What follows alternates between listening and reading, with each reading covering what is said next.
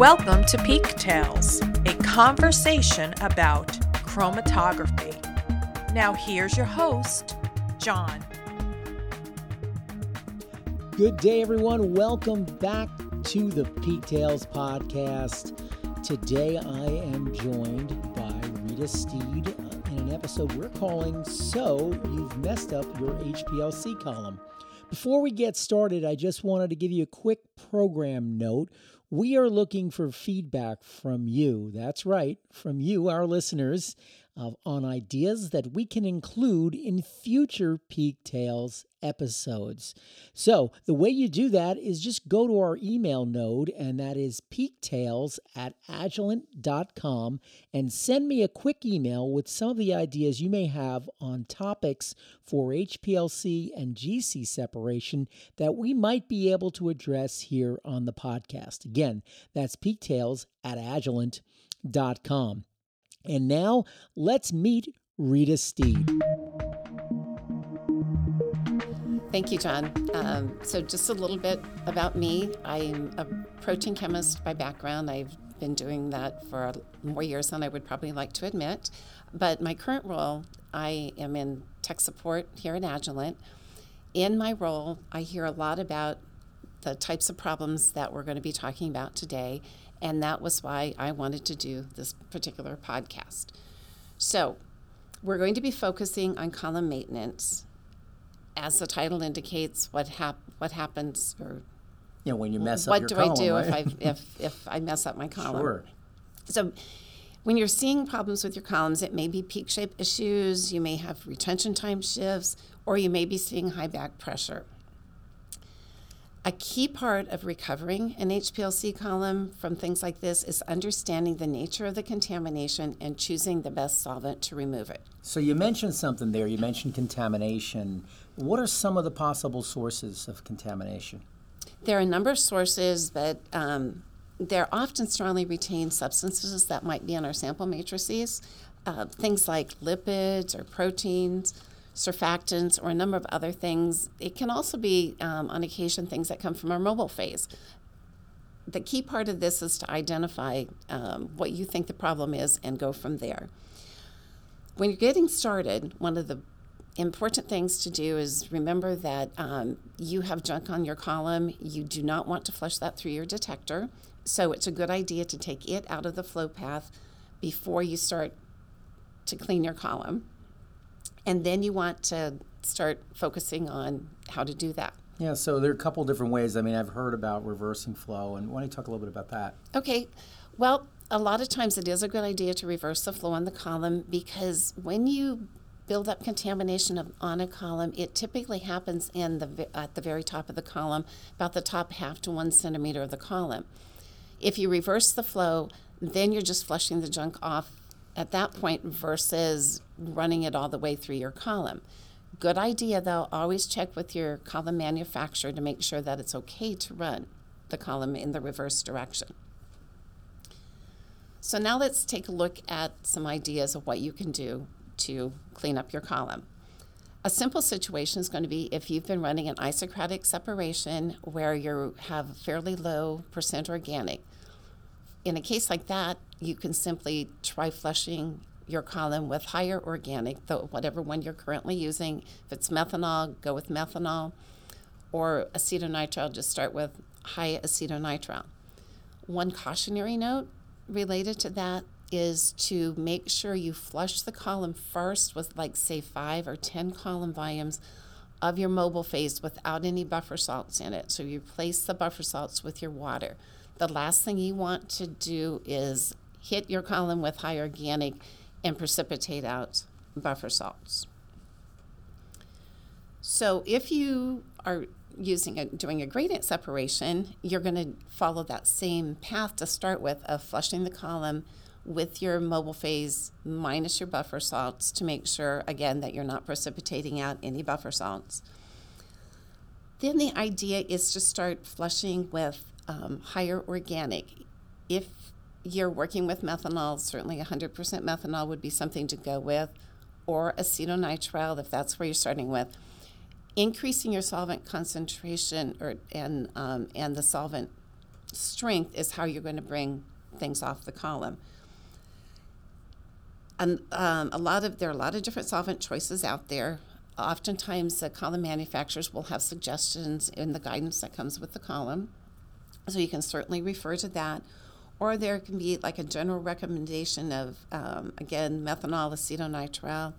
Isopropanol is stronger than the um, acetonitrile, so if you're not getting things cleaned up, you might want to try isopropanol or even a mix of acetonitrile and isopropanol is a good idea, especially if you're seeing high pressure, because um, isopropanol is more viscous. The last thing you want to do is create an even greater pressure problem by hitting your column with really uh, with 100% isopropanol if you already have a pressure problem. So that's a good idea. Then if you're still not successful in recovering your column, you may need to go to something like uh, methylene chloride or hexane. One thing to keep in mind if you're doing something like that is the miscibility of your solvents. Going through isopropanol on your way up to something like methylene chloride or hexane is um, a good idea because it's miscible um, with both of those as well as your more aqueous related components. So you do that on the way up, but always be sure to flush with isopropanol on the way down as well. These are some general guidelines, but again, checking your manufacturer's guidance um, in the column guides or that that come with it is a good idea. Great. I mean, those are all great suggestions, and you know, I know some some people actually have little written protocols so mm-hmm. that everyone in the lab kind of does the same thing, and the order of solvents is listed out there just so that it's not just in someone's memory and they Excellent. forget to tell someone. Yes. So so you might want to think about, you know, just putting this little card near where you store your columns or, or something where where you have your protocol so that everyone is pretty much doing it uh, the same way. One thing I wanted to touch on is uh, biologics because you know that's oh, yes. a, a, big area nowadays, yep. and uh, there's different types of contamination that goes along with uh, biologic products.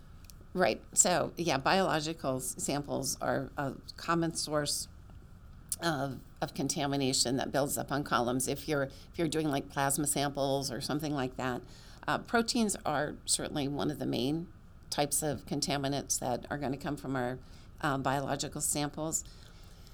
You can try flushing the column with the higher organic, like we've talked about, but oftentimes our peptides and proteins are not soluble in um, in the higher organic, so that may not bring them off. Then you need to look at other um, types of ways to, to try to bring them off. Sometimes you may be able to add buffers to organic, and that can help bring them off.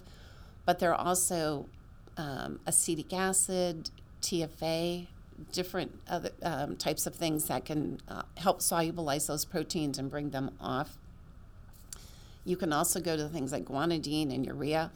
If you if you feel you need to do something like this, so it's really important to get the guidance from the column manufacturer to make sure that your columns are compatible with those types of conditions and get good guidelines uh, and instructions on how to do that. That's the type of thing that we can help with. Um, and there are a lot of good references out there that can help you decide how, how to move forward with something like that. Right. So the last thing you want to do really is uh, damage your phase, right? Right. Exactly. Yes. By putting something on that column yep. that really is incompatible with it. So do your homework a little bit in terms of what the manufacturer's um, recommendations are. Uh, certainly, if you're using Agilent HPLC columns, you can give us a call. We're more than happy to kind of step you through what, uh, just you know, step step you through some of these uh, solvent iterations, and then also, mm-hmm. you know, for from a column to column. Um, standpoint, you know, what's an appropriate set of so- solvents. So you always have that access to us in many different ways on the web via email, uh, you know, talking to people directly like Rita.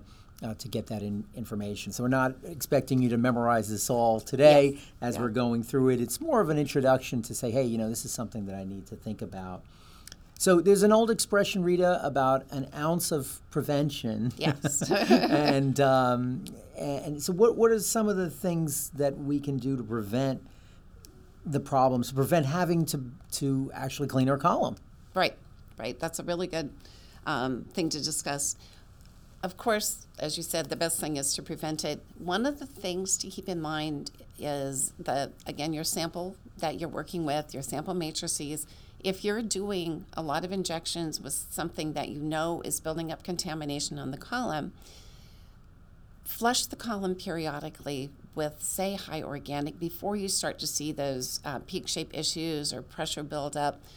And that will help, will make it a lot easier to clean the column to start with, but also reduce the chances that you're actually going to damage the column from this contamination. So would you suggest, uh, you know, just putting that in whatever protocol you're running? Right, So right. that after X number of injections, I mean, you Exactly. determine uh, what that number is, of course, so that after X number of um, injections, you're going to just go through this protocol of flushing, and here's how we're going to flush. Right, And, right. and um, yes, it may take a little more time on the back end, you know. Right. But uh, the throughput that you're going to save on the front end of not having a messed up column will be huge. Absolutely, absolutely, yeah. And, and the idea that um, if you, you know, do that flush of five or ten column volumes with your um, mobile phase without any buffer salts in it, and then flush with a higher organic, it may only take five or ten column volumes, with in cases like that to to just get rid of that contamination that's built up, and then you start back. And like you said, it can be, you know, maybe after you find out that after 150 injections, you've got pressure problems. So back it off and, and maybe flush the column at 120 after 120 injections. But there are also some other things that we can do. Um, think about inline filters, guard columns, sample prep, those types of things that can help um, protect our columns as well. We're not going to talk about sample prep today, but I would like to say a little bit about guard columns and inline filters. Guard columns are something that um, a lot of people think that's going to save them from any problems with their columns. But you need to keep in mind that a guard column is not a magic device that is going to take the place of good column hygiene. It can, however, prevent um, irreversible adsorption to your column. Remember, I talked about contamination building up at the very top of the column. So, in a way, you can think of a guard column as a replaceable top part of your column. And that's a lot less expensive than having to replace the column. So, this is a good way to pro- prolong the life of your column. You can also um, think about um, the, the guard column can also help catch some of the, the debris and stuff like that that might be coming off from your system. But a good thing for that is actually using an inline filter. These are easy to use and replace, and they're certainly a lot less expensive than having to replace even guard columns, or, or definitely better than replacing a um, analytical column.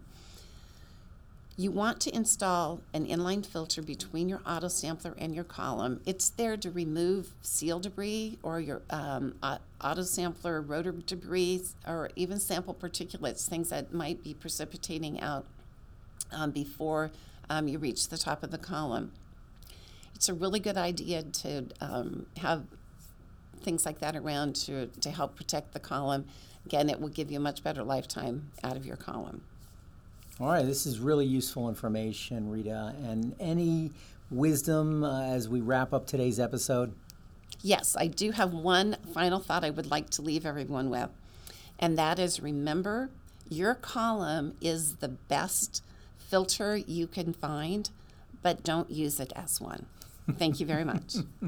When it, when we discussed this before we turned on the microphones here, it, it actually got me laughing. But that's really true. Yep. Uh, if you think about it, I mean, there's other things you can do too. We didn't discuss today, but I know in other episodes with Paul, I remember discussing your mobile phase. You know, keeping your mobile phase clean and Yes, and things yeah. like that. I mean, th- th- those are huge. Um, this all kind of adds up to really um, doing good chromatography and making sure that your system and your instrument's ready and certainly your instrument can be in great shape, but if your column is a mess, you're really not going to be doing good chromatography. So I'm glad we went through uh, some of the basic things you can do. Uh, certainly, this is a good reminder. Some of you may be already doing some of these things. Uh, some of you may have been shy about doing some of these cleaning steps, thinking that it was going to harm the column. I mean, certainly look, uh, you know, get in touch with the manufacturer of your column. Um, certainly call Agilent. Uh, we'd be more than happy to, to help you step you through what it would take to get the most life out of your column. In some cases, you may have already done some irreparable damage Yeah. to your column, and then you know, and, and then we can put things in place like um, you know guard columns and, and inline filters Yep. so that it doesn't happen again. So I really appreciate your time with us today, Rita. Thank you so much for coming on the podcast. Thank you. Thanks for listening to this episode of Peak Tales.